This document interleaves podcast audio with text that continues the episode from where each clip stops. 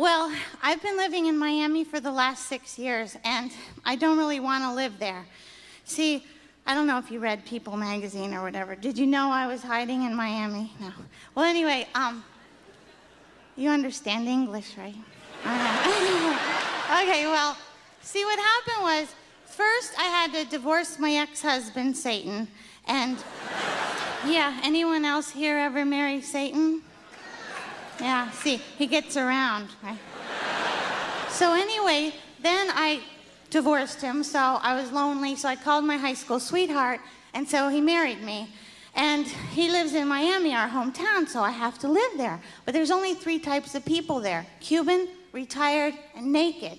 And for real, and I don't fit into any of those categories, so I don't have any friends. And sometimes you'll meet someone who's all three a Cuban, retired, naked person. So uh, I started writing some more of my sad songs. And um, Bimbos in Bikinis. I'm in New York in my office where people wear clothes because it's cold while you're at a bar in Miami watching bimbos walk by in bikinis. I never look at other men because I have you, but you look at bimbos in bikinis. Do you have to? I'm not neurotic or insecure. I'm a 90s woman and all my thoughts are mature. I have no reason not to trust you and I want you to be free. But you're looking at bimbos in bikinis instead of looking at me. I don't like Miami. There's too much flesh out of control. When someone's boobs are in your face, how can you see their soul? Right?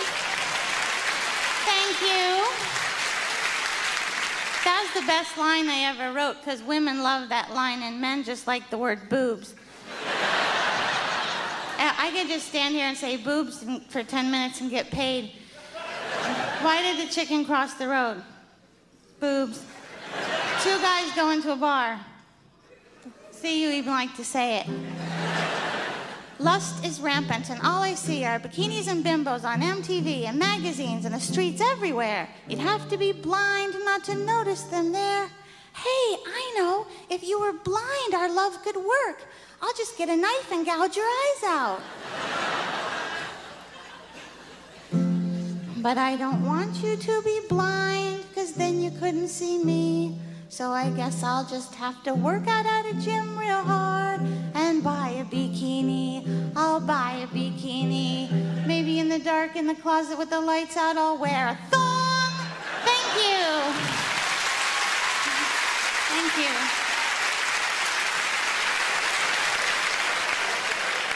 My main talent is poetry. But you can't make much money at it. So my dad said you should have something to fall back onto. So I took up singing. So my, I'd really like to tell you some of my poems. The first one is The Life of a Gymnast by Victoria Jackson.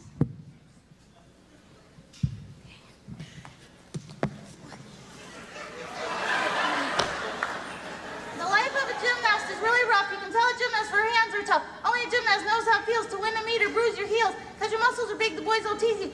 Twist, your coach won't believe you. Just work on your routines night and day and listen to your coach repeatedly say, strain your knees, point your toes, don't look down on the post, lift up your head, show more. Your knees are bent like they were before. You haven't been doing your splits every night, I can tell you way too tight. Life of gymnast sounds like pain and trouble all the time. Life is real fun. You want to meet a man to a total life. This is all I'm trying to Life is really told get you.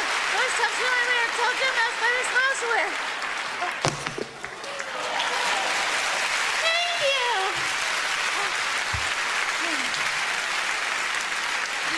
Merci. The Life of a Rug by Victoria Jackson. the life of a rug is not sublime. You get walked on and stepped all over all the time. You get beat when you're dirty, and when you're not clean, you get sucked by an incredibly painful machine. My only joy is when a boy romances a girl by the fire. I get to hear their intimate whispers and feel their intense desire. Thank you.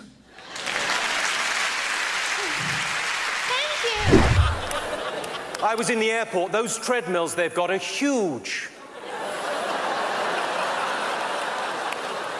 Because Americans are always saying things that there's not that much proof for.